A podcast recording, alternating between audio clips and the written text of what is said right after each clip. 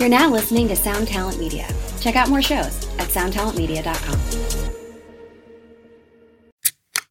This is the Jabberjaw Podcast Network. Visit jabberjawmedia.com for more shows like this one. What's up, everybody? Welcome back to the show and welcome back to me, back to Seattle. I just got back a couple days ago uh, from the Emery Tour and the Bad Christian Conference, and my goodness, it went off so well. It was probably the best run of Emery shows we've just ever done. I mean, most of the shows sold out, and it's it's just so cool that we get to, you know, do the kind of things we want to do, and that we have fans, and they get to talk about on this podcast, and each the Bad Christian podcast helps Emery, and Emery helps break it down, and I get to work with so many fun people, and it's just working. We don't have a boss, we don't have a anything. We just do whatever we feel like and figure out how to make it work. So thank you for being part of this experiment very much. It's uh it is cool. Today on the show, I'm talking to Jamie Kilstein. Jamie is fundamentally a comedian. He's done some other stuff. He used to do some political stuff. He had a show called Citizen Radio, very left wing kind of a, a, community that he was in. But he's a but he's a comedian also. So I found Jamie and have been listening to his podcast and I heard him on Joe Rogan a while back. And so since some of y'all know I've taken a little bit of interest in comedy, I've done some open mics myself and trying to force myself to do that because I think it's a really, really fun, challenging, and frankly terrifying thing to do is get up in front of people and tell them you're going to make them laugh and then try. And I've been largely unsuccessful, but a couple little laughs here and there, and I got to tell you, it feels pretty good. Uh, and so I thought it'd be cool to kind of take the approach that I take with other things to comedy, and I think about it a lot when I watch a Netflix special or go to open mics. So I thought it'd be cool to talk to a comedian about, uh, you know, some of the process and how he thinks about it, and just try to get in there and try to get a better grip on what's going on. Additionally, Jamie, uh, like I mentioned before, him being left wing and doing political stuff, he has been off social media and out of the public eye for like a while, for like almost a year, and is just coming back. And he, we talk about it a little bit I thought it was quite interesting that he used to be some somebody who self-identifies as like a a person that would go after other people on Twitter and he was living his whole life online and got sucked into that whole world and was criticizing other people and trying to tear people down and stuff like that. And now it's come out the other side of that with a, a totally different point of view on it. Um, and I thought that was an interesting thing to discuss. So we got into that a little bit. Uh, I think it's a pretty neat episode. Jamie has a podcast called uh, Fuck Up Pod is the name of his podcast, Jamie Kilstein. And this episode is brought to you by Rockabilia. Rockabilia is the place to go to get band t shirts, you know, hoodies, beanies, posters, and all the stuff that. Here's what I like about them is all the stuff is officially licensed. So it's not bootlegs and they, you know it's a good deal so when you when you're buying stuff over there the artists are are getting paid and they have everything i mean you can get a slipknot stuff or you can get indie band stuff or just they've had tons of pop culture stuff over there. They used to be a magazine and now they're more of a website. It's called rockabilia.com and you can get anything over there for 15% off if you just use the promo code associated with me in the show and that one is PC break it down. You get 15% off. Support those guys, get somebody a I don't know, Valentine's Day present, get them a t- band t- get them a Nirvana t-shirt. Those are always good. Anyway, rockabilia.com for that. Let's get on to the show. Break it down, Dada. Break it down, oh, break it down. Break it down, oh, break it down. Break it down, oh, break it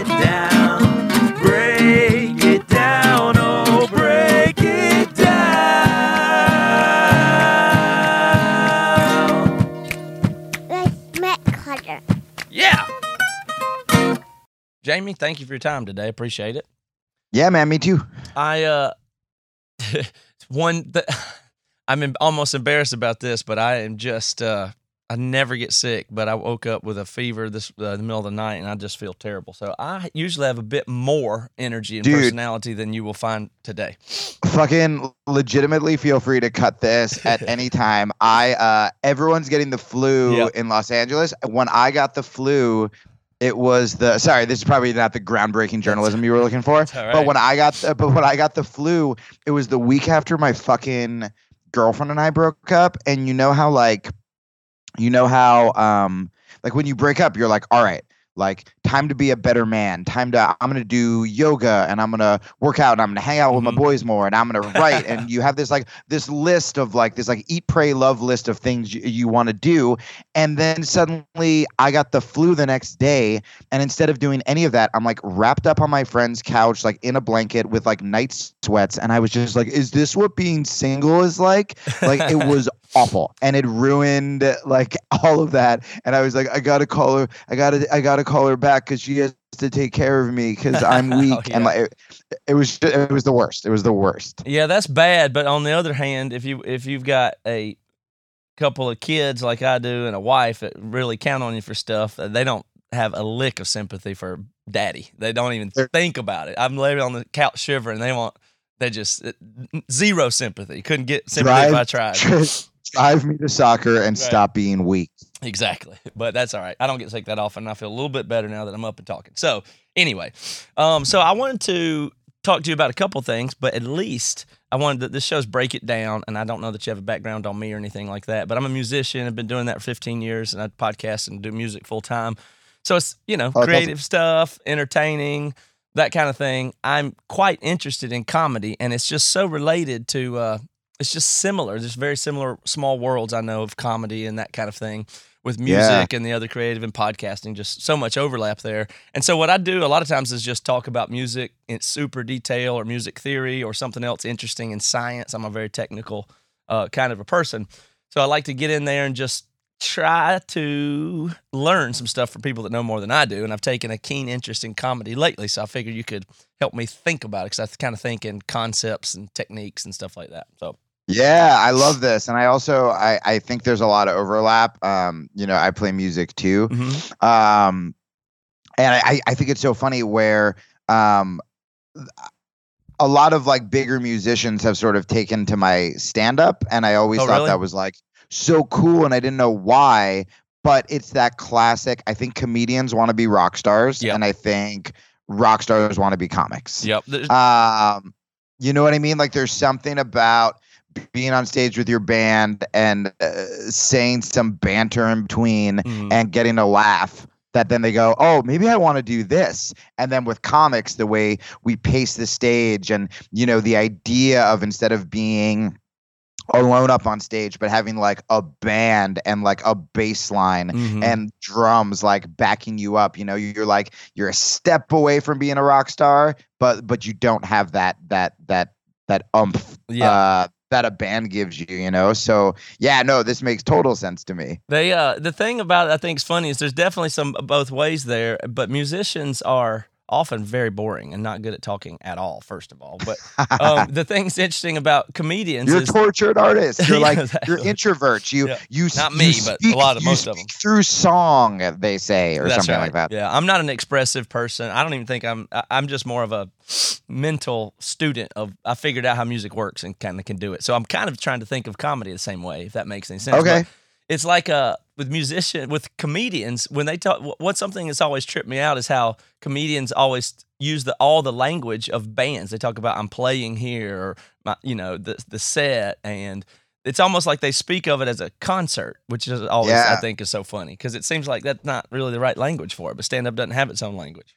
Well, it depends. Like, so do you arrange your set list? So Mhm. I did this with music too, but I don't know if it's because I was a comic. So, like set list, for example, I would like if you have a new song, for example, right? Mhm. Are you gonna put that? If I have a new bit, and I'm not sure if it's gonna work, and especially because like my stuff's kind of like edgier and, and, and political, Mhm. um, or was political. Um, do I will put the risky bit in between two killer Yeah. bits? Oh, of course. Yeah. So like if you have a new song, like you sandwich it that way too, right? hmm Absolutely. You put it, if you're going to play a new song, it's a little different because you might get a. ch- Well, that's fundamentally different because it's weak only because it's new. So it's, sometimes your fans will be excited that you're going to play a new song if they're old fans or whatever. But for the most part, they just don't. They just want to hear the same thing over and over again. You have to play your greatest hits at a concert. But comedy, you're playing something new very often. It, it seems like you know. Yeah. Well, comedy, I feel like it used to be people before the internet, they actually did want to hear the hits. And then, you know, I, I feel like Carlin was the first person who started talking about doing a different hour every year. Mhm. And then when Louis C.K. started doing it, all these other comics kind of jumped on it. And now, because these specials are streaming and comedy's so popular, um, it's like the second your Netflix special drops, you kind of it's the opposite of music. You kind of You you have to go to a club that night and you have to already be working on your new hour, as opposed to like if fans of your band come and you don't play the song. That's like, do you remember The Simpsons where Homer was just shouting, taking care of business at Yeah. the, the band that just wanted to do new? I feel like The Simpsons has had a couple musician jokes Oh yeah. um, about new stuff. There was also like it was either like I think it was Sting who was performing in Homer's backyard, and he was like, uh, he was like, all right, but first something from the new album. Just kidding. Yeah, And, like, exactly. but yeah, it, it's so interesting where where and you guys probably get you know sick of playing the the Totally. or or or imagine the one hit wonder song that you know they just want to poor poor Smash Mouth that just wants to uh, experiment with jazz fu- fusion and they can't. That's right. I mean, it's not that bad, but it is like you know, it's the same song. Some of the same songs are 15 years, play them oh, thousands of times. You know, kind of a thing. It's crazy, but it's what uh, I used to do, my trick was I would uh I would put like an improv like jammy part mhm. in the more popular songs so that the band so we could at least make it different and have something to look forward to. That's right. Yeah, you had to do something new or different, and then really the interactive part. And when you're speaking from stage, that's that becomes exciting because that, that goes different every night. What are you going to say? And is there, know, what's the alive elements? We do a lot of Q and A if we're doing like a VIP set before or stuff like that. So those are the parts that feel awesome. fun. So you can, and it's the difference is though, sta- starkly, the difference is if you have a hundreds of people that paid to come see your band play. They will laugh at anything you say. They'll Oh, laugh at anything you say, and it's not. And it's a crutch. You know, it feels good to to have uh, Yeah. podcast fans and music fans, and it's just a home crowd, and you just can make them laugh with almost nothing. And then Whereas if you go to an open mic, you're you're chow chow. I mean, it's, it's a disaster. Well, that's another interesting difference where comedy audiences almost come in confrontational. Not if Yeah. they're your fans, not if you you're you're you're you're doing theaters and stuff like that, but if you go to a random comedy night, like a Tuesday night Mhm. comedy show, or you go to a you know a, a, music showcase, people don't go to see a band with that. Like, if I'm on a date and I go see a band, I'm not gonna be like, I can play guitar better than that guy, or like Mhm. This guy better, this guy better be musically, this guy better not be musically inept. Yeah. Whereas comedy, there's that weird you have paid to laugh. And there's that weird you walk on stage and you'll see someone with their arms folded, like looking at his girl, being like, Oh, you think this guy's fun? And you're just like, Why are you so mad at me? I'm trying to bring you laughter and joy. Yeah. Jeez, like take it down, man. And so uh so that's a really interesting difference where I think with music people now what you guys will get is I mean, I guess we get this too, is like people will talk and it can be seen as background music. Mhm. Um that is I guess the open mic equivalent. But even that's not as painful because then you just treat it like a band practice. Whereas like a comic, when you go up at an open mic and or when you go up even at like a, a crappy bar show and you walk in and you slowly realize, oh, they don't know there's gonna be a comedy show. yeah. Oh and yeah. Yeah. Everyone's watching the games and the bartender like slowly turns off Yeah. the television and everybody realizes it's your fault and you're just up there you're not again if you have a band open open with a cover Yeah. or just look at the band who cares if people aren't listening you're getting paid That's to right. rehearse And you or- know what you're gonna do. or- I mean, there's nothing much to it. You know. Yeah. It, Right, It takes but- care of itself in a way. but if they don't know it's a comedy show you just seem like the drunk guy at a party that's like hey i have Mhm. thoughts everybody look at me and listen and it's just it's just a it's just a nightmare Well, it's like that. It, to me, it's like the highest bar of performance art, but it's so lowly. Like that's what it's, it's like the highest level of awkwardness and degree of difficulty. I mean, it's harder than almost anything because it's Yeah. just you and all. And that's what's so attractive to me about it. It's so so high degree of difficulty. It's like you have to have real balls to do it. And so I just respect it so much. But on the other hand, it's so lowly. Like the open mics that you can go to and stuff. And I'm sure with all the stuff you do is, uh, you know, good places and good stuff. But it, when you start out, it's like, uh, you know, 18 kind of dorky people. Like it's not even it's not even a cool crowd, and it feels like there's all you Oh. know you know what I mean. It's, Well- it's almost like band nerds in high school. It's like drama people or something. It's just it's not even a, a super cool crowd, and you still feel like the, the biggest idiot in the world. Oh, dude, I was talking to my friend the other day who's like a more well-known comic and um and he was like we were talking about whenever people would be like, "So, were you the class clown?" I'm like, "Are you out of your mind? The class clown used to beat the crap out of me and like call me gay and try to shove me in a locker." like I was like the awkward nerd who was afraid Yeah. to, you know, fight back and would just like sadly go home and write his thoughts down. Um, That's counterintuitive, though. I mean, why why isn't it the funny people that are good? at The people that are naturally funny and charismatic, Well, and, and uh, why are they not good at it?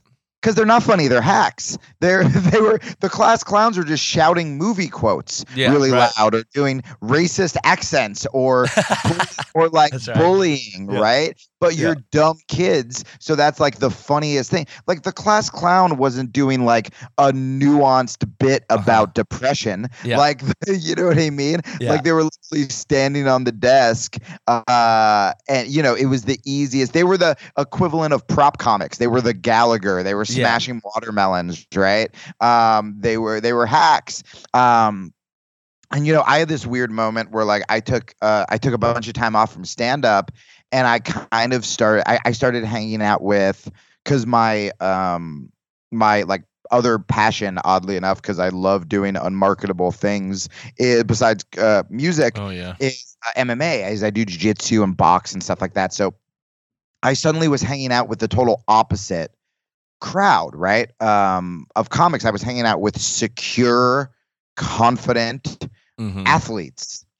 And the second I went back to stand up, I had this moment legitimately, not even I'm not trying to be funny or anything, where I was like, I guess I got to go back to like being depressed and like drinking more Mhm. and uh, because that's that's that vibe you're describing where Mhm. it's like if you walk in again not established comics but if you walk into like a mid-level room or an open mic and you're just like hey guys isn't life great they're just gonna be like get Right. out Yeah, it doesn't work.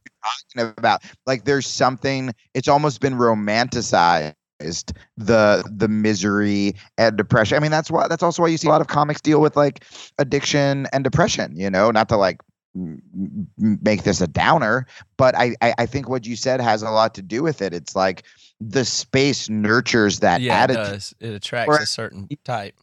Yeah, and with music, there's such a collaborative aspect of it where it's like, you know, I mean, bands get in fights and stuff like that, but it, how upset can you, if you show up to a band practice and you guys are mad at each other, once you get into the song, you have to look at each other like, guys, this is cool, right? Like, we're adults and we're being paid to jam. Mhm. Like, it's amazing.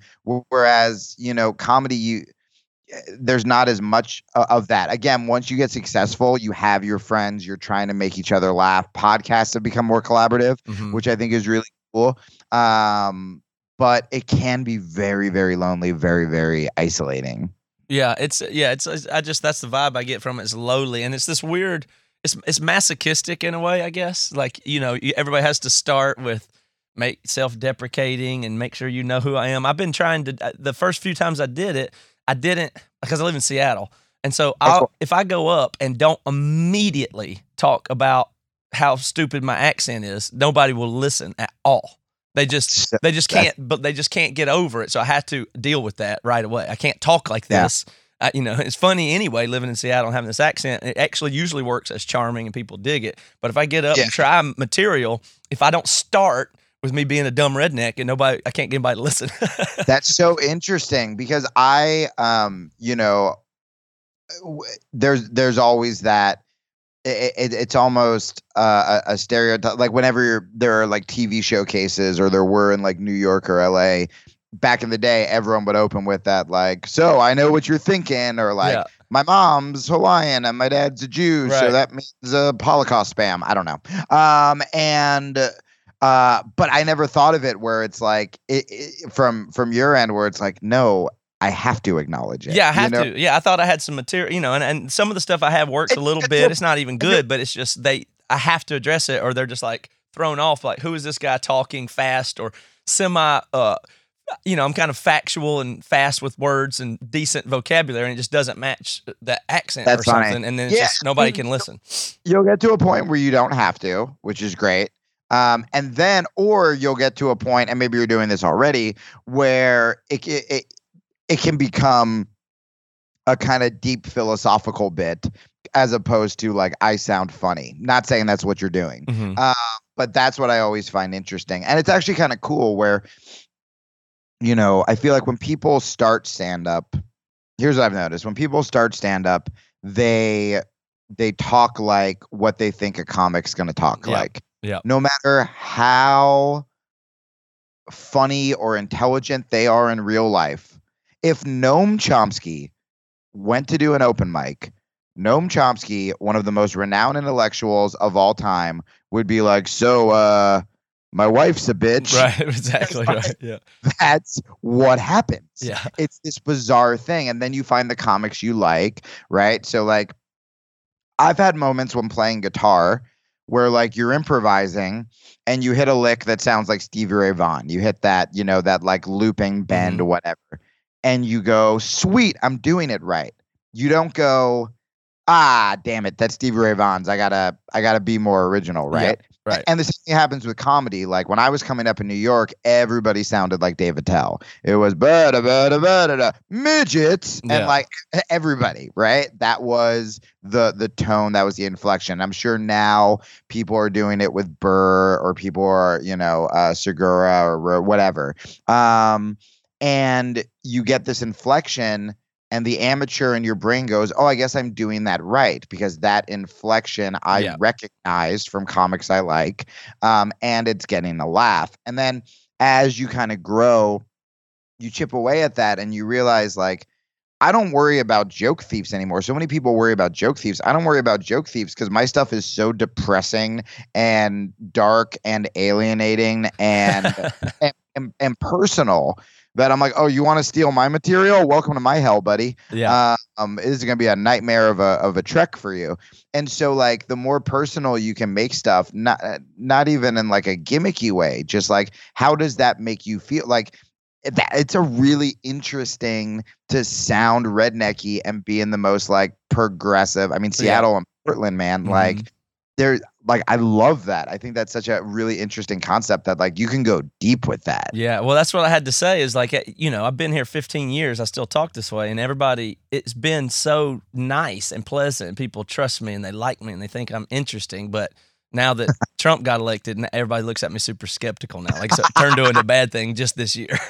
That's so funny. I mean, dude, even me, like I uh I, I saw your setup. I was like, yeah, I assumed you were like in Yeah. a garage outside of Nashville. Yeah. Like right away. Like when you said Seattle, I was just like, what? You know what I mean? Like I, I love the idea of like you getting profiled as a white guy because you live in prog- the progressive Northwest. Like that's incredible. Well, that's good. I was I've only done it about six, seven times probably. I did I tried to to uh I went even there's the weird social pressure that I notice about it too. Like people won't like it's evolutionary is like the way I feel like you you pick on the weak. Like if somebody's laughing, people laugh. If somebody's not, they're they won't dare to laugh with it. You know? yeah, yeah, like it all yeah. goes together. I was there with my wife and Toby that booked this interview is like my best friend, and I was real nervous. I said, "All right, here we go," and they nobody laughed at all. Like I just it was just total bomb. I was rushing through it. It wasn't- It wasn't good at all. But even the stuff that could have worked, they didn't laugh. My wife didn't laugh. All she had to do was laugh. But she, I imagine her and Toby were too embarrassed to even laugh because they would feel stupid about laughing at somebody looking stupid anyway. So they Yeah, couldn't even yeah. help me out. Like it was just really a real environment. Like you're on your own up there. There's no bias. Nobody's trying to get you. If you can't do it, you can't do it, and you don't even deserve a fake laugh. Is I thought that Well, was you- pretty neat.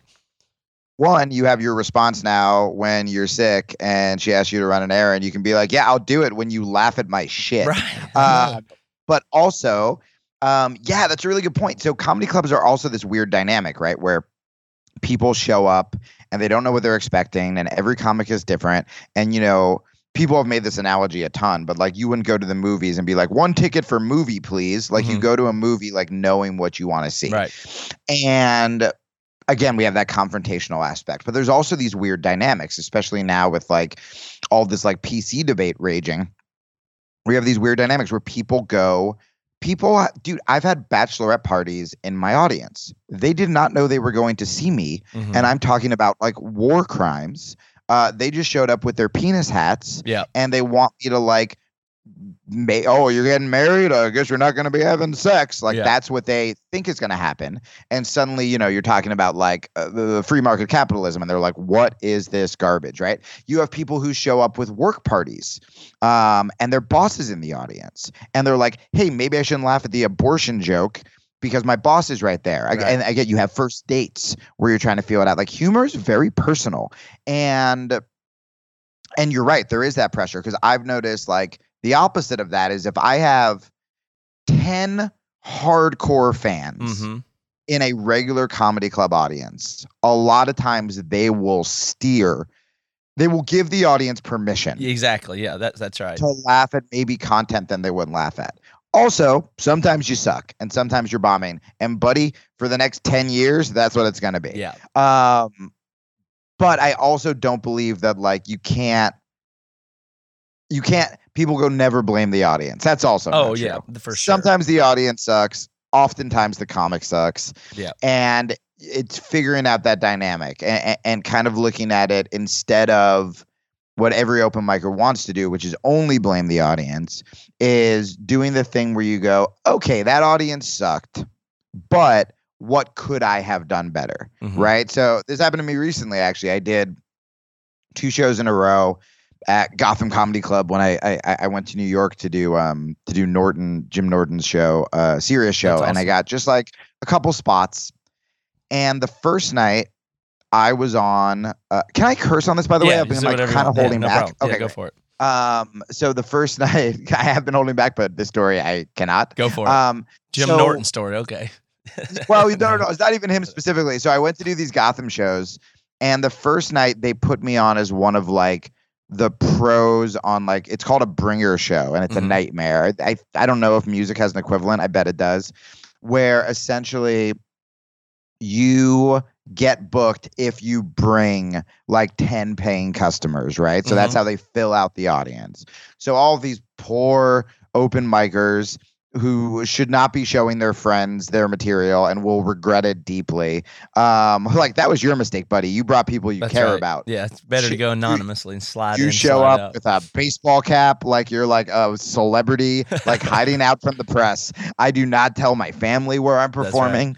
Um, and so so they bring all their friends. So it is a very different when you go to an audience with like comedy fans, it's like predominantly dudes in jeans and t-shirts and um you know they they just want to hear stand up when you when i showed up to this show it was packed and gotham is a beautiful club. It was packed and everybody was dressed like they were going to like you know the prom like just these like rich people in like these debutante dresses because it was this big night out and their friend was performing at the gotham comedy club not realizing that it was like an you know these bringer shows are I you can't call it a scam, but because Mhm. that's how they get people in the it's like audience. pay to play for if you can open for a bigger band, but you got to sell fifty tickets is the uh, probably Yeah, the equivalent. exactly. Yeah. so except you don't even get to open. Well, I guess th- they say that professionals are on the show, which Mhm. like so I'm one of those guys, right? And I'm opening the show, and this was like after my break, so I was used to performing for my audience and stuff like that. And I get up there, and I go hard. You know, I'm I'm I open with the bit about I mean, remember, I'm first. Most of these people have not seen stand up comedy. They're there to see the funny girl. Yeah. They're there to see like the fun girl from The Office who they've been like, you should do stand up because that story you told about Jeff from Accounts Payable is so funny. And like, she's like, okay. And then, you know, she pays to take a comedy class and puts her set together. So th- th- these people aren't, you know, they don't know who Jim Norton is. Like, it's that kind of Yeah. audience. And I get up there and I have this bit that I, I I- that's about uh this bit about guys who were like, you know, "Oh, I'm cool with gays marrying, like as long as they don't try to suck my dick. And so the whole joke is about like, are guys really trying to suck your dick? And Mhm. then it goes into this whole like abstract thing about just the I talk about how the floodgates of cocksuckers have opened and straight guys can't walk around anywhere without just gay people grabbing at their dick, and it just keeps going and going and going. And this audience is horrified. and in my head, I'm like, fuck this rich audience. They don't know comedy, blah, blah, blah, blah, blah. That bit is like one of my strongest bits. It's gotten huge applause breaks everywhere I go.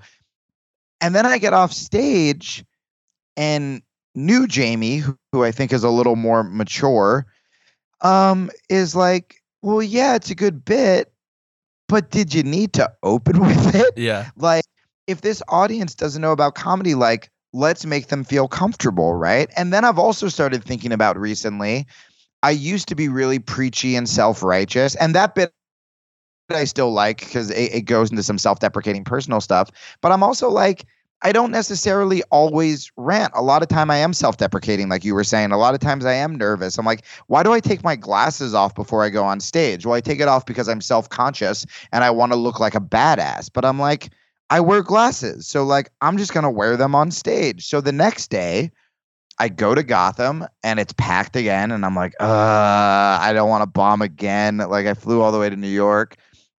And I get up and I wear my dorky glasses and I open up with a bit about like getting divorced. Um and it murders and then I throw this joke in to close and it kills. and it works. Yeah. Yeah, and it was just like, you know, there's there's a fine line. You have to also respect the audience too, um, even if they aren't comedy savvy. And the technician in you, which is great that you have that. Instead of getting bitter and ending up doing what most comics do, where you just sit around and you complain, is what can be cool now. I think me trying to be more positive, you being very technical as a musician, is being like, all right, that sucked, but how do I fix it? Like, how can I look at what are the changes I can make? And that's where like the artistry comes. Um, but it's easy just to get bogged down and like because it's sexy to have your road stories about bombing. And I mean, nothing makes me happier than hearing podcasts where like Bill Burr's talking about bombing because you're like that guy's my hero. It makes me feel normal, right? Totally. Um, but you also you you want to get psyched about people doing well. Like that's the that's the trap that you can't fall into. Yeah, it's it, it is like the way it is. The uh, uh, the uh, thing that I'm curious about right now, I don't know if you have any advice for beginners, but should I continue to work the stuff that's working a little bit, or just get out there and you know get in the habit of just new stuff all the time until you get comfortable? Yeah, so it's hard with open mics because a lot of times you are. I've been thinking about this a lot actually. Um, it's hard with open mics because a lot of times you're performing for the same ten people, Mhm. right? It's the same comics. Yeah, you keep But- going back the same one every week or whatever. Yeah. Seattle, I remember having like a good scene. I remember when I was starting, I did like an open mic at the Comedy Underground Mhm. in, in Seattle because my grandparents lived up there, and there was a bunch of audience too.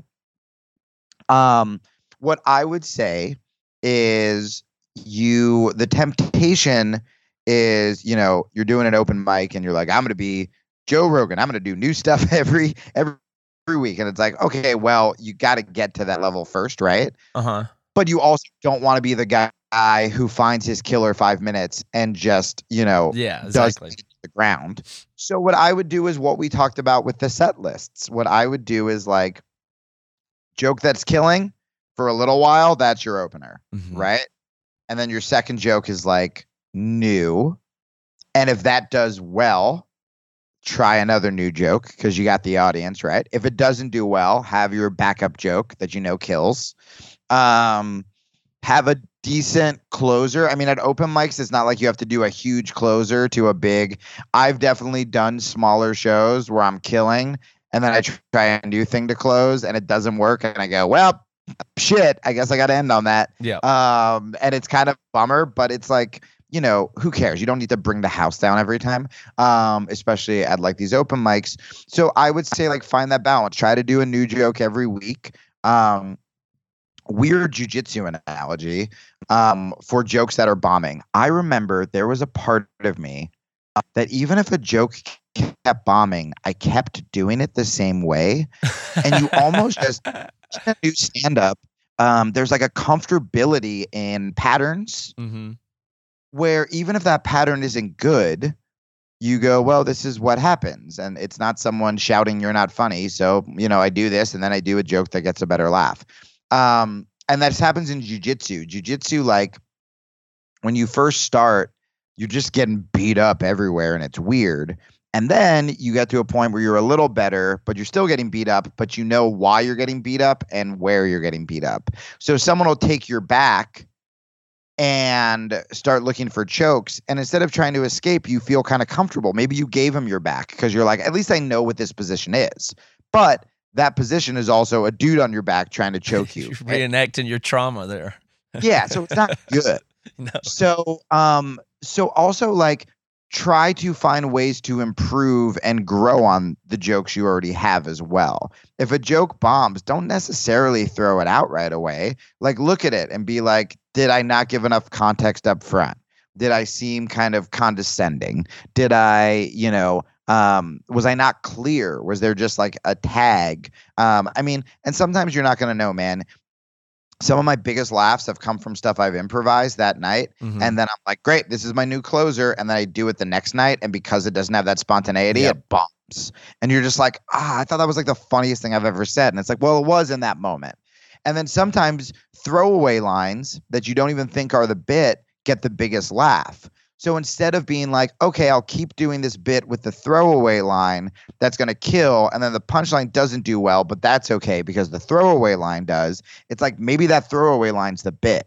Maybe the punchline that you were determined was, you know, or the pre- premise you end of that bit, maybe that's not it, man. Maybe it is the throwaway line, and how can you investigate that further? So it's really just like trial and error. Mhm. It's over and over again. It's like, all right, you know, G to C minor seventh sounds weird. Ah, G to B minor, that's it. That sounds good. That's pretty, right? Yep. Um, it's it, it, it- it's that. It's just it's putting the pieces together. It, it it's throwing out the shit that doesn't work. Um, Bruce Lee, Yeah. right? It's like take what's useful, disregard what's useless. It's that. Yeah, except for you got to do it in front of people. I'm used to sitting there. Comp- I'm a composer more than anything. You know, that's the thing. Is like it, I really want to make things more alive and improvisation. It really comes out of having to play the same songs every night.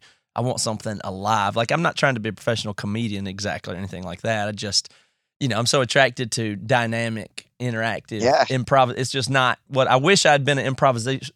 I wish I'd spent my musical career being an improviser, but I didn't. It was a, Oh, I that's was a all I did. arranger and a composer, and so you know my tendency is to write out 10 paragraphs and memorize them and then try to go up there and say them but it doesn't work you know? So we got to figure Yeah. out how to keep that live part of it but it's, it's been really fun. I don't know if i'll uh i don't know. I just there's so many benefits of doing it of just the just getting up there and doing all all all of it. Like it's got a lot of benefits to me in my life regardless of whether or not i ever do anything with it. Just doing it a little bit makes me feel like a you know not a badass but i feel tough. Like i'm No, willing to a- get up there and that that's good enough. Dude that's a great space to be too. Um i mean I, I i i ironically that sort of lack of pressure because you're already making a living as an artist and, and stuff like that Mhm. could actually really help you you know because you don't have to be bitter. You don't have to you can just use it to hone your craft and get better at at, at, at everything else you do you know. Having nothing to lose is is great. I, I think the reason that a lot of us get so depressed and it can be so hard is because it's all we have. Yeah. and so when you bomb you just go what am i fucking That- doing you with my doing? life? Right? Yes, whereas that's like true. you are already kind of like living the dream. So don't walk in there cocky walk in there very humble um, that you get to do it. And it's like this will get to this will better your other skills. And you do get to feel like a badass. And then you know start looking at it like inquisitively and and and figure out how to get how to get better and and then maybe you do do it more maybe you incorporate it more when you play like whatever um but yeah no you're in a great you're in a great space and you're asking the right questions too i think Good, good. Well, thank you for the help so far. Um, the uh, other thing I really want to talk about with the time that we have is uh, I'm very interested in the the I don't even know how to describe it. I heard you on your Joe Rogan episode, and I know you've talked about it on other places too. When you let me explain why I'm this is interesting to me. It was I don't even know the language exactly for what you call social justice warrior and all that stuff, but I Yeah. I was just riveted by you explaining what it's like to be one of those people on Twitter that is looking for the person to attack of the day. That's something that is just yeah it's just mind blowing to hear from that point of view. And I've told people you got to go listen to that episode. We in our community and, and this podcast and another podcast, uh, we we just had a big conference, a big event, and uh, things Yeah, have been going that. super well for us. And the uh, we got into it, some tangles with some people like that that were trying to I, I don't know bring us down or whatever. I'm not trying to make them out to be the worst people in the world, but it's Yeah. very much in that. Some people chose some things about us. Very this would be a te- this would be a terrifying moment where I'm like, I probably should have done more research. Where you're like, yeah, and these social justice warriors got mad. All we tried to do was have a Nazi conference. That's all we tried to do was have a All you tried to do. alt right conference, and everybody got all mad about it. Exactly. Yeah, yeah, yeah. We had our little outfits That's and right. we got our torches. And uh, look, I mean, black people aren't human, right? Yeah. And if these social justice PC warriors on the left are going to get all mad at that, No, Like, oh, no, it was it was weird because we run in, in some circles of like what I would consider post Christian, like as people that grew up, you know, in fundamentalist Christianity and stuff like that, and we've moved past and out of that. Um, and so there's a big community over there, and a lot of people that were uh, grew up, I think, fundamentalist Christians. A lot of them have jumped into progressivism, and it's just like crazy how almost fundamentalist they are on on the other side. And uh, we got into tangling with them basically. But so I don't intend to knock these people, but I had to briefly explain the situation without trying to throw them all under the bus and all that kind of thing. But essentially, um, they I invited some people to the conference to speak who I thought would be interesting, and they're more on that spectrum, which I'm interested in. I think they have some good points. I think the they're, they're more on the progressive Yeah. spectrum or the fundamentalist. no, Okay. the pro- progressive. I'm just saying they go so far that way that they start to smell like fundamentalists to me that we were avoiding from the, you know, conservative side in the first place. But now Got they're it. so they're so far.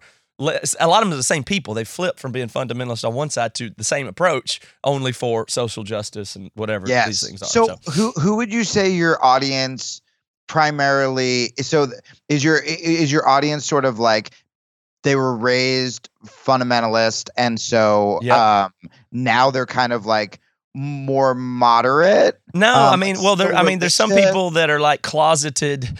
They they work at churches or have this family or they live in a small town and they they're closeted that they don't believe all this stuff anymore or they, they question everything. And then we have a lot of atheists and people have just moved on entirely. We're just acknowledging where we came from and speaking about it plainly and clearly and having fun with it. And so That's so interesting. That's So- really cool. So then you guys got pushed back because some of the people were so like what were some of the things that uh, by the way, I I've talked about my shit so much and Mhm. I, I I've had so much fun doing this interview that if you've talked about this a million times and you're just like, I don't want to talk no, about it. No, it's all right. No, Uh, I'm uh, that's fine. So what were the the the people that the progressives who were kind of taking it too far that were getting some Yes. pushback? What was like their deal? Like what were they what were they saying? Yeah, so it, you know, I don't even think of us as a big deal or anything, but there's uh, clearly some resentment for our success from some community. I mean, that sounds so assholish to say, but I, it's like we've no, been no, no, I, no, no, but it's real. But it's real. Yeah. Got it. I've seen it. yeah, and so we I asked a couple of people that I found to be very progressive to come to the conference.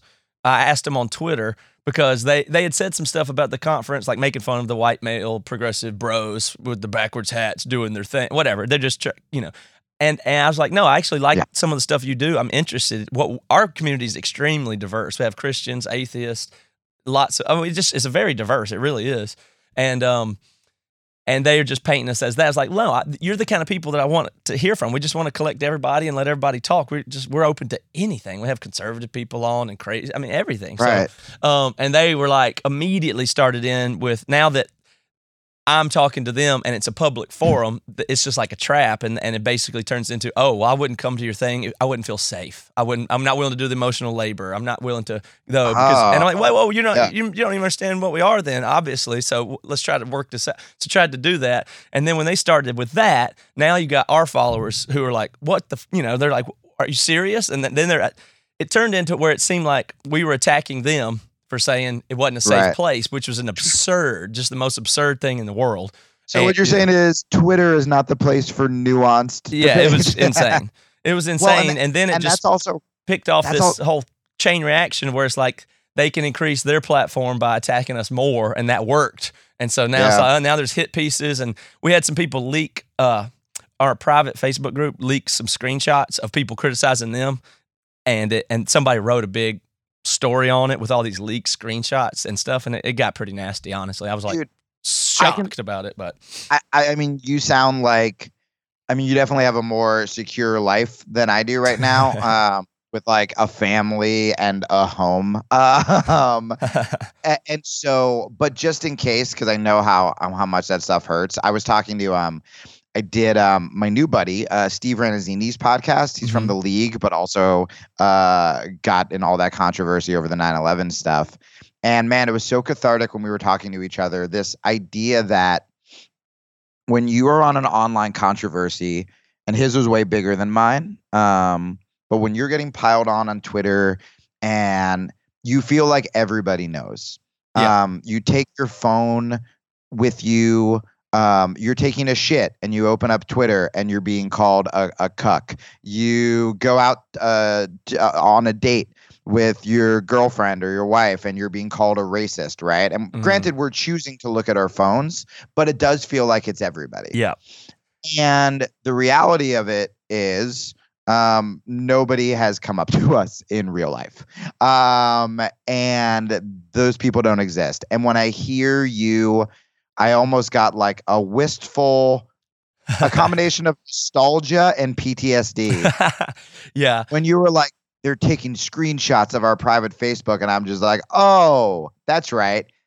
You guys think that everyone else knows what that is because it's your world, and I'm like, I don't know what the fuck you're talking about, and I hope I hope that makes you feel good yeah, because it does feel when it gets that. Well, I mean, dude, my old show, like towards the end of it, suddenly you're like, you're not even covering news stories. You're like, okay, we're gonna cover the backlash to the article That's that was right. a response. That was a response piece right. to the Facebook post that linked to the blog, and That's you're just right. like, it's so weird. Jesus Christ, nobody cares. It becomes this like sort of like hipster outrage cycle, um, where you're like, oh, you were offended at the New York Times piece. I was offended at the response that was offended to the New York Times piece, Mhm. and it's just like, oh my God, w- this is why the world is in turmoil. Yeah, Um, Eh, but it's it's weird because it seems you know I've fallen into a couple of traps. I've been in a couple other groups here or there, tried to engage with somebody, and then you realize, oh, these are well worn tactics. You know what you're doing, and I've walked into this thing now. Yeah, Like, I know you weren't trying to be funny, but that was so funny because you said it so earnestly. We were like, I've fallen into my traps before. like, yeah. I mean, that's what it's True. like. You know, I'd be like, oh no, no, let me clear this up, and you enter some other online community, and they're they're organized, and that's oh, what that's what's so weird it about it. Yeah. So I was wondering if you could tell me. I mean, if people don't know, it's you have this whole backstory of how you were, and forgive me, I'm not trying to paint you in a bad brush, but you were on that side doing those tactics. So I wanted to see for you Yeah. to kind of explain what is going on over there. How how is it so organized? And it Yeah. seems effective because if what what winds up happening is they'll make enough noise and bait you into all these things until other neutral people feel like they have to distance themselves from you or weigh in or you know you can start Yeah. seeing it it works like I, I I hear what you're saying doesn't it's not that big of a deal to me and I have a good stable life and all that stuff but it's like whoa like these people Oh, no, are, are Yeah. really causing other people to have to come down with a strong opinion or, or So yeah, weird so I, I have a million thoughts. One, I wasn't trying to minimalize what you went through. I was Yeah. actually saying, "Hey, dude, don't worry because I know how it feels like everyone is against you when it's online, Yeah. and I don't know what the fuck you're talking about, and mo- everyone in your neighborhood doesn't know what the fuck Sure. you're talking about, and you should relish in that, right? Yes. You should be able to still." If you're called a fucking racist and you know you're not, if I'm called a sexist and I know I'm not, we can still walk around town with our hell our head held Right. high yeah thanks knowing that the majority of people don't think that, um, and especially the ones who know us. Um, and so, yeah, that's what I was saying. Is it seems much bigger than it is. So the other thing is like, I mean, granted, I was sort of. I mean, I, I took myself offline, and I wish it happened in a different way. I wish I just went to some fucking meditation retreat and was like, you know what, like I need to get more in tune with nature. But instead, it was like these fucking insane lynch mobs. Mhm. Um, but being off of social media for a year, um, and now I have my set. Well, so being off social media for a year was the best thing, one of the best things that ever happened to me.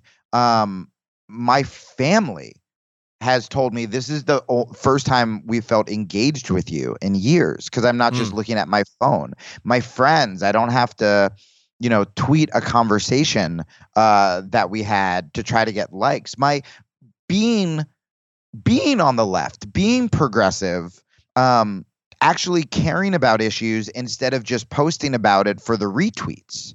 Like it, it actually makes the things you care about more sincere, right? Like, or fuck politics, fuck the left. Um, just being a decent person in real life, being a good friend, being a good teacher, being a good brother, being a good boyfriend. Um, that stuff I think has probably impacted people in my in my real life compared to this bullshit Twitter activism, right? Mhm. Which again, Twitter and social media has done some great things and spotlighted, um, you know, shitty journalism and um, things that weren't getting covered before, et cetera, et cetera. Totally. But um, for the context of this conversation, so um, you don't have to respond, um, and you definitely shouldn't respond to the point where it's affecting your life, and it's hard when you have someone saying something that is false about you.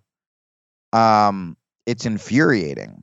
But knowing what I know now, which is that the majority of people don't know, why engage? Why make it worse? If you and this, I mean, look, I've been reading a lot of Buddhism. Um, it's like if you know who you are inside and you live your life that way, uh, fuck those people. Let them do what they want. I mean, you know, I haven't read a lot on Jordan Peterson. Mhm. This is gonna get me in trouble. I haven't read a lot on Jordan Peterson. All I know about Jordan Peterson is your audience gonna be familiar enough with him. Yeah, I think so. Yeah. If you're yeah, okay. So all I knew about Jordan Peterson is right now he's like the most hated guy on the left. I'm trying to get him on my podcast. Yep. I, ha- I Uh, had him last week and he canceled. He was busy or had bad internet, but I'm trying to reschedule. But I was, Yeah. I- yeah. But yeah, he's, yeah, exactly that. So I listened to this Rogan interview and I go, all right, here we go. Let's uh let's let's hear this hateful monster. That's right. And when he talks about like bettering yourself, hmm I was like, uh huh, uh huh. Cool. That's the most inspirational thing I've ever heard. Yeah. and I like wrote stuff down that he said. Now, uh, does that mean I'm going to agree with him on everything? Absolutely not. But Jordan Peterson, I believe on Rogan show, is like, uh, these people that hate me have given me a living, and. I'm I'm making money off them. And you know, he engages a little bit, but like that dude's not on Twitter adding a bunch of people. I i i- from what I see on his Twitter, if an article is posted about him that's negative, he'll retweet it and be like, "Wow, this this is bad journalism." Yeah. Um, but he's not fighting with people, and you see people That's who get true. sucked Yeah. at, and it looks almost sad, where it's just like, "Dude, go outside, go be with your family, go enjoy your life." You don't; these people aren't looking for on Twitter. And I've had conversations in real life with people I disagree with nowadays, and they've been phenomenal and eye opening. And I've changed my mind on issues. I mean, Joe's show, I've changed my mind on a lot of issues. hmm And I think that's really good and healthy in its evolution. It's not flip flopping. Right. Uh, Exactly. A- and, but they're not looking to change their mind on Twitter. They're looking to get likes by being inflammatory um, at you. And so, what makes it interesting on the left, and I'm still self righteous even in my de- denounce denouncing, um, is you for me, and I'll get into the cycle and and, and why I did it. Um, I'm not avoiding that. Uh, I have so many thoughts on this. um, for me on the left, it was like it was hard to feel like I was part of the problem when the things you're standing up for intrinsically at, at, at its Mhm. core are good, right. right? Sexism You believe in it for sure. Yeah. Yeah. Homophobia is bad. Racism is bad. These are all things we can agree on. Um, with that said, I was the dick joke comedy monkey in the circle. I dropped out of high school. Everyone else were journalists. I was finally getting attention from smart people.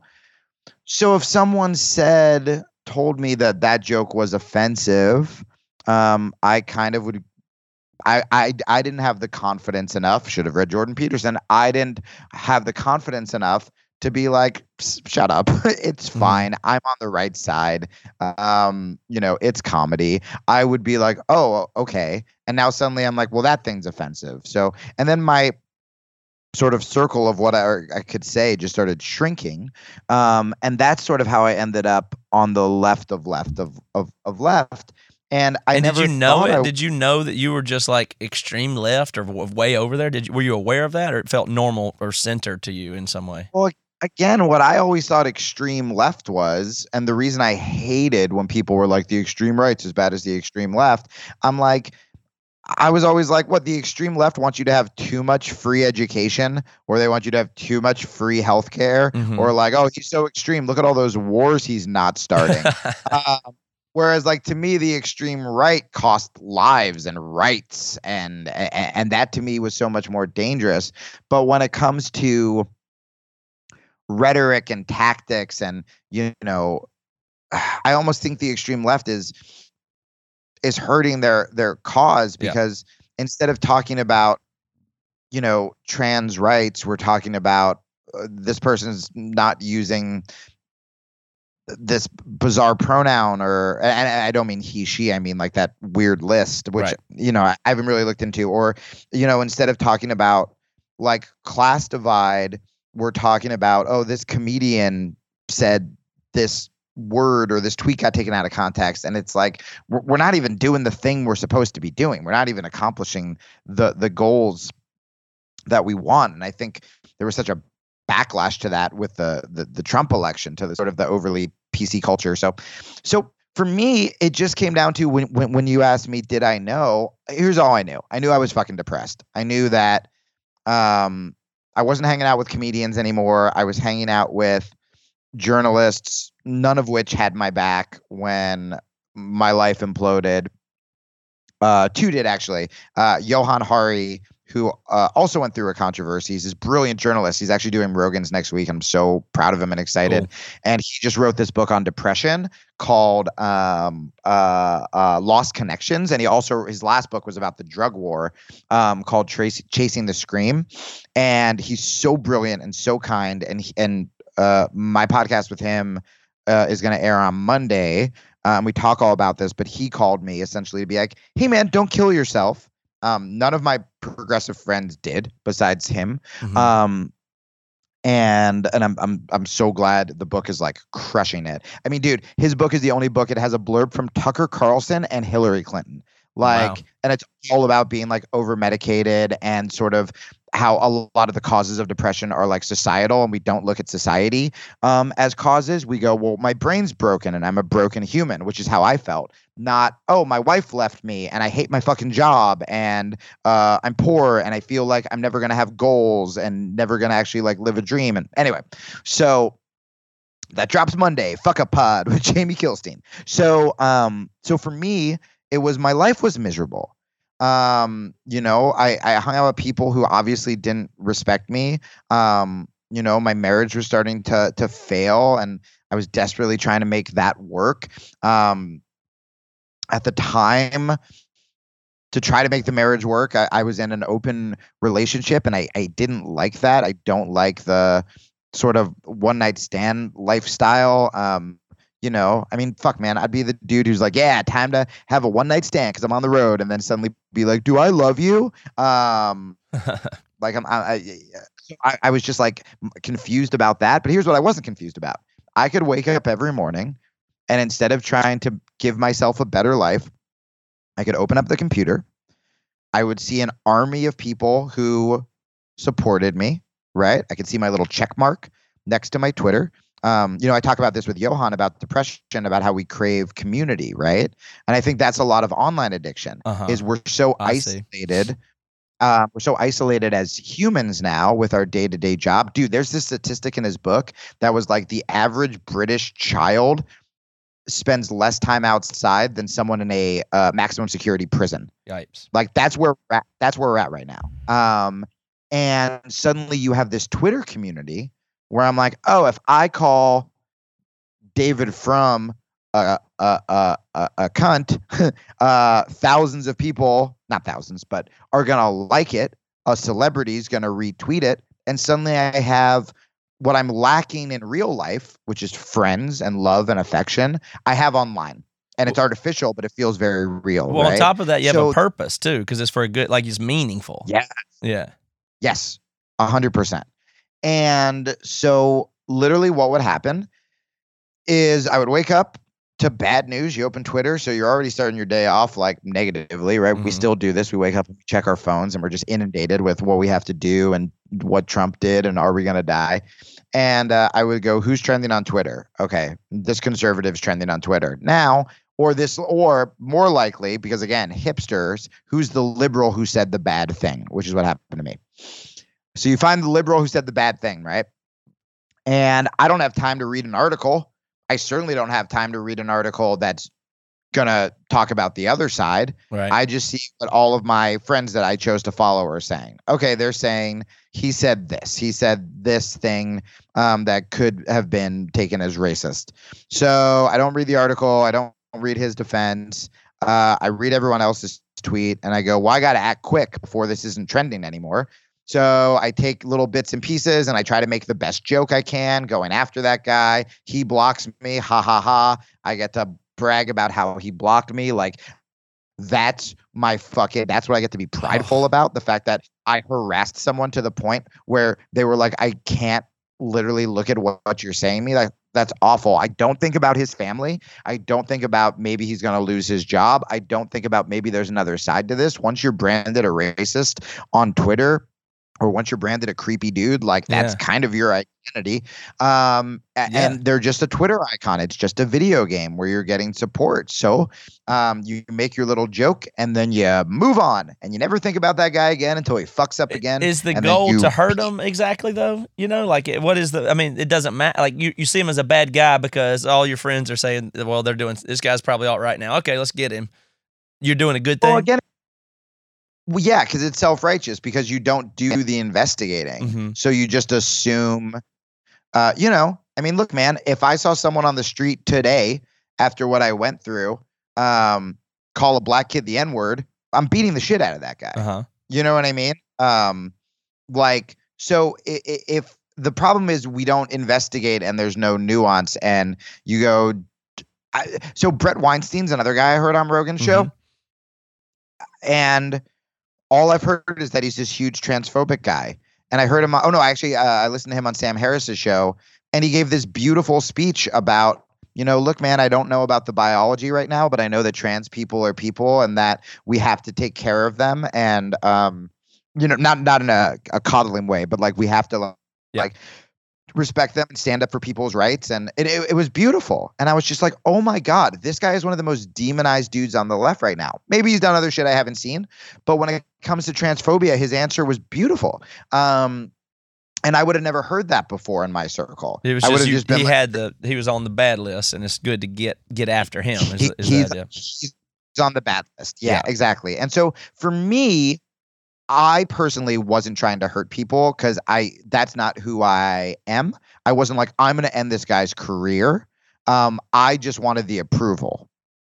Yeah. With that said, there are people who have come after me. There are people who have gone after many people that the ones who are will, you know, be like this person should never work again right. Right. then it's like okay you got something going on where you are trying to physically hurt um, somebody and take away their livelihood i never to me i was just ignorant i didn't know that's what was happening like i said i saw it as a video game to like heal my shitty life yeah. um, It's a mix of people, I guess, that, eh, doing that. You know, like there's, I guess there's all, all lots of motives, but it's just weird how they seem to be almost organized. Like I ran into and saw, and people send me other groups or screenshots of how the they would get together and try to dig up dirt and then go at, you know, like here's the person we're going after. Like, yeah, Yeah. i never even had that much i was too lazy i was Yeah. like i never did that i just looked at what other people found and would like retweet it and stuff um but yeah man i mean it's i I have people now who anytime i get booked at a club will call the club and try to get me fired and Yeah. stuff it's like oh you never Right. want me to work again i had a very famous comic go after me um you know kind of because i'm an easy target and knowing i was like homeless and fucking suicide didn't matter um he's like i'm gonna ruin this person because you know you're projecting your own shit. I get it man. I've been there. Um you have your millions of followers like whatever. Um i know i'm happier. It, i'm at this weird place right now where it's the lowest i've ever been like financially and all this stuff, but it's also the most secure and happiest I've ever been.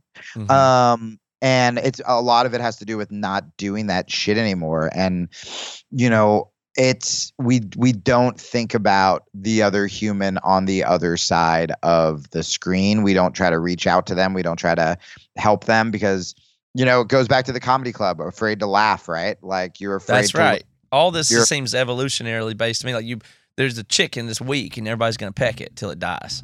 That's just what we do. That's just what it's Yeah, like, man. you know. It's Yeah, but the old progressive in me almost kicked in. Was like, um, not a chick, a woman. Little baby chick. That's appropriate.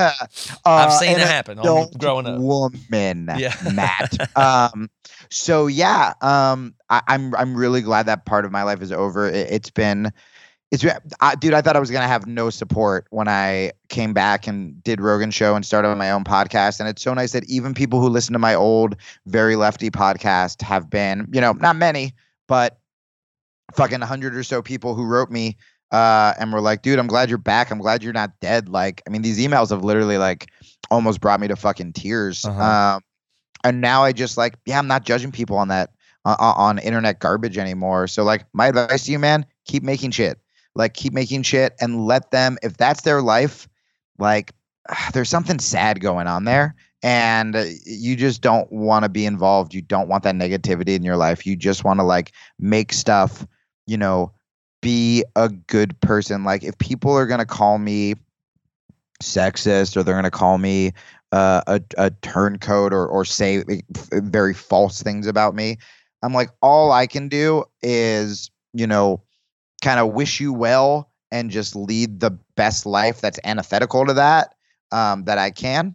And it's like you know there it is. Um, but yeah, I do see how it can get as fanatic as religious. You have a leader and they tell you um they tell you what to do and what to believe and you go, "All right, this feels fucking weird, but I guess we're doing this today." And then you do it. Yeah, well, it's the ends justify the means kind of approach to those things typically, where it's like, you know, well, they're bad people or they're doing something bad or it's for a good cause. So it doesn't matter the, the tactics exactly, if you're completely honest, because we're doing a good thing.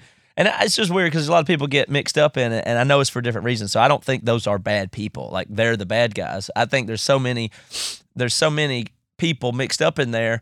It's almost like it does prey on or recruit weak or depressed people in a way. I don't mean to even call them weak, but it's like, No, no, no. you know, I just mean, like that's what it is. ISIS recruits the, the, these mar- super marginalized people and then gets them Dude, to do the dirty work. You know, ISIS, cults, political Yeah. extremist, religion, where it's like, yeah, because again, you want that sense well-meaning of people. community and you want that support and that, you know, not to uh not to defend, not to close out this interview defending ISIS. uh, but but it's also like um you know, I, I I think about this a lot with like I may have even said this on Joe's with like religious extremism, where it's like if I am a 30 year old father and I don't have a job and my home was blown up and my child was murdered, and let's say I'm a moderate, let's say I'm a fucking atheist, right? Yeah.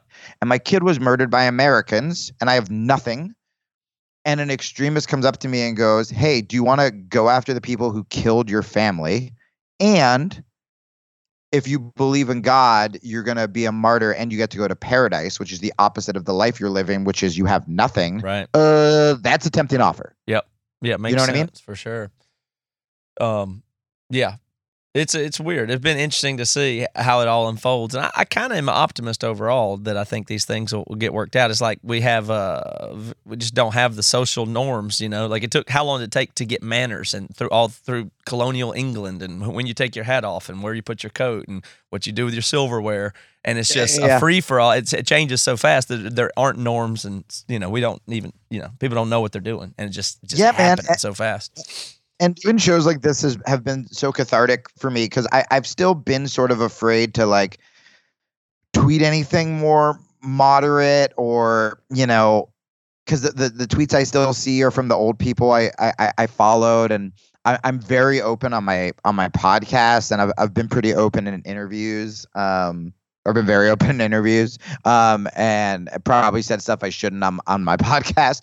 But I, I I still have that sort of fear of backlash because in my head, I mean, that was my world Mhm. where I'm like, these are the only people who would like me. I can't uh, offend them, but you know, going on Rogan's like I mean, hopefully after doing this show, um, uh, Chris Ryan's show, I've done a bunch of shows where just having normal people reach out who are like, yeah, dude, like you're not crazy or you're funny, um, and you don't have to be this like fucking political extremist. It's been really cool. I think I just forgot there were other audiences out Wow. there. Yeah, you that's know? interesting to hear. I think it's really useful to hear because I just I think people hearing that hopefully can realize, wait a minute, wh- wh- why what is it? What is this behavior in me satisfying? Like, is it really the thing I think it is? Because it's pretty easy to fool yourself and and just roll along with people. So I, I hope more people can do that. But I think what what you've done is like I don't know. There's not that many stories where people reverse course. I mean, it's a it- you won't accept it this way, but it's like a redemption story. I know you're still down and out and Ah, depressed and No, I mean, all that stuff. But it's like a redemption story in a sense that you have made you have made a major change in the way that you think about yourself, and now are out there living it out. And it, I think it really matters. That's what's interesting. That's what's compelling to me about it, regardless of the situation you're in right now, which doesn't sound like it's great from from what I gather talking to you and on Fuck Up Pod and and, and that kind of thing. So I think that's compelling because you're living out something that you think is true. It's an alteration of yourself, and it's not for any exact immediate gain or whatever. It's just you're trying to do the right thing, and you're going to see where that leads. And that's, I mean, that's that's a compelling story. Well, thanks, brother, and I, I- hope more. I, I, I hope there are other people who feel that way. I mean, it seems like it seems like there is, and like I said, it's it's one of those things. I would rather be in the financial situation I am now than having kept gain gaining notoriety um and being as just miserable and depressed and and trying to just spend my life going after other people instead of just trying to be a better person it Mhm. sounds so cheesy and cliche but like man it's true like i fucking you know i get to do jujitsu i get to make a podcast i get to interview people i like i get to meet people like you now. Mhm. um and uh got a dope cat you know it's uh it's good man. I i honestly i walk around happier. I walk around more confident. I smile at strangers more. Like i'm just uh, uh you know not being put into this box and not being told what you have to think and what you have to say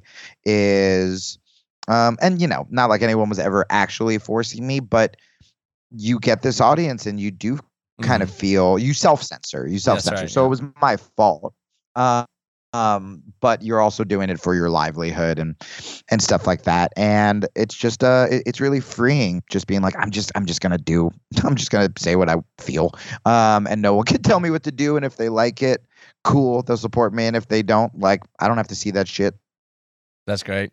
And so your podcast, your new podcast now is Fuck Up Pod, and uh, yeah, so uh, you can look it up. I think if you look it up on iTunes, you have to go F up pod because they Yeah. don't let you curse. I didn't market this well.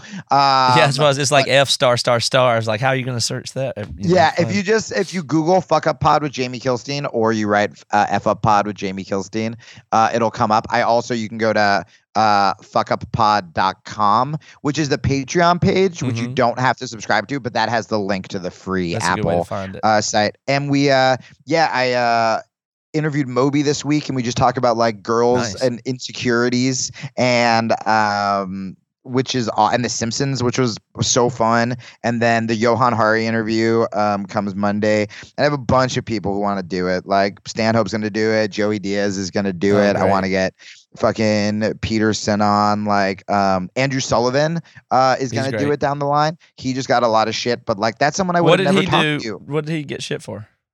he wrote a fucking a, nuanced piece about me too. Oh, he did oh, about the Me Too movement. A nuance. Yeah. Yeah, yeah. I, I I- mean again like the same deal where he's like, yeah guys, rape is bad. We should definitely be doing this. Should we maybe not say that like ass grabbing is the same as rape? Yeah. Like just as nuanced as possible. Right. And people were like, you're a rapist. He needs to Um, go.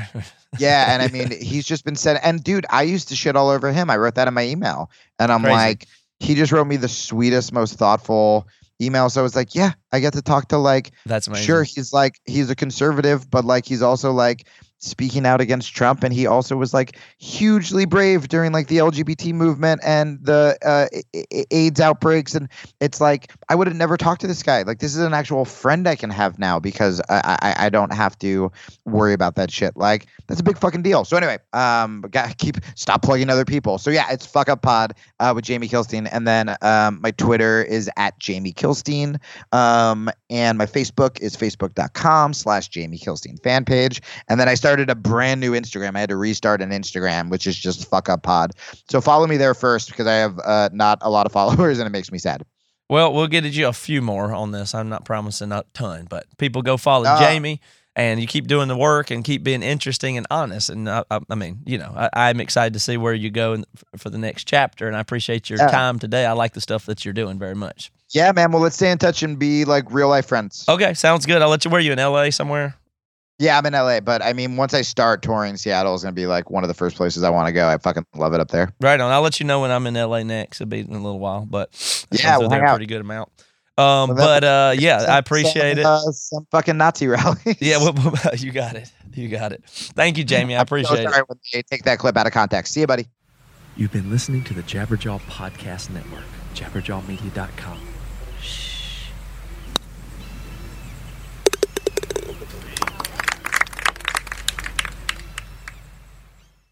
Hey, this is Chris Swinney, formerly of the Ataris and currently host of That One Time on Tour, part of the Sound Talent Media Podcast Network. Have you ever wondered what it's really like on the road? The highs can be euphoric, but the lows can be crushing. Join me every week as I chat with industry pros about what it's like living out their wildest dream and, in some cases, their worst nightmare. Past guests of the show include members of NoFX, Pennywise, Bad Religion, and more. Listen and subscribe at soundtalentmedia.com. Ever heard of Stoicism? Chances are, if you have, you've heard of Stoicism with a lowercase s and not Stoicism with an uppercase s. Lone wolves, no emotions, antisocial behavior, cold indifference. All that is Stoicism with a lowercase s. Stoicism with an uppercase s is the ancient Greek philosophy and virtue ethics framework that centers on service to the cosmopolis, to include your family, friends, community, and planet, and the development of a good moral character. My name is Tanner Campbell, and I'm the host of Practical Stoicism, a three times a week podcast teaching Stoic principles and concepts to anyone interested through the exploration of texts and deep dives into various moral topics. You can find Practical Stoicism where you're already listening to podcasts by searching for Practical Stoicism or by going to stoicismpod.com. I invite you to give it a listen today. You just might like it.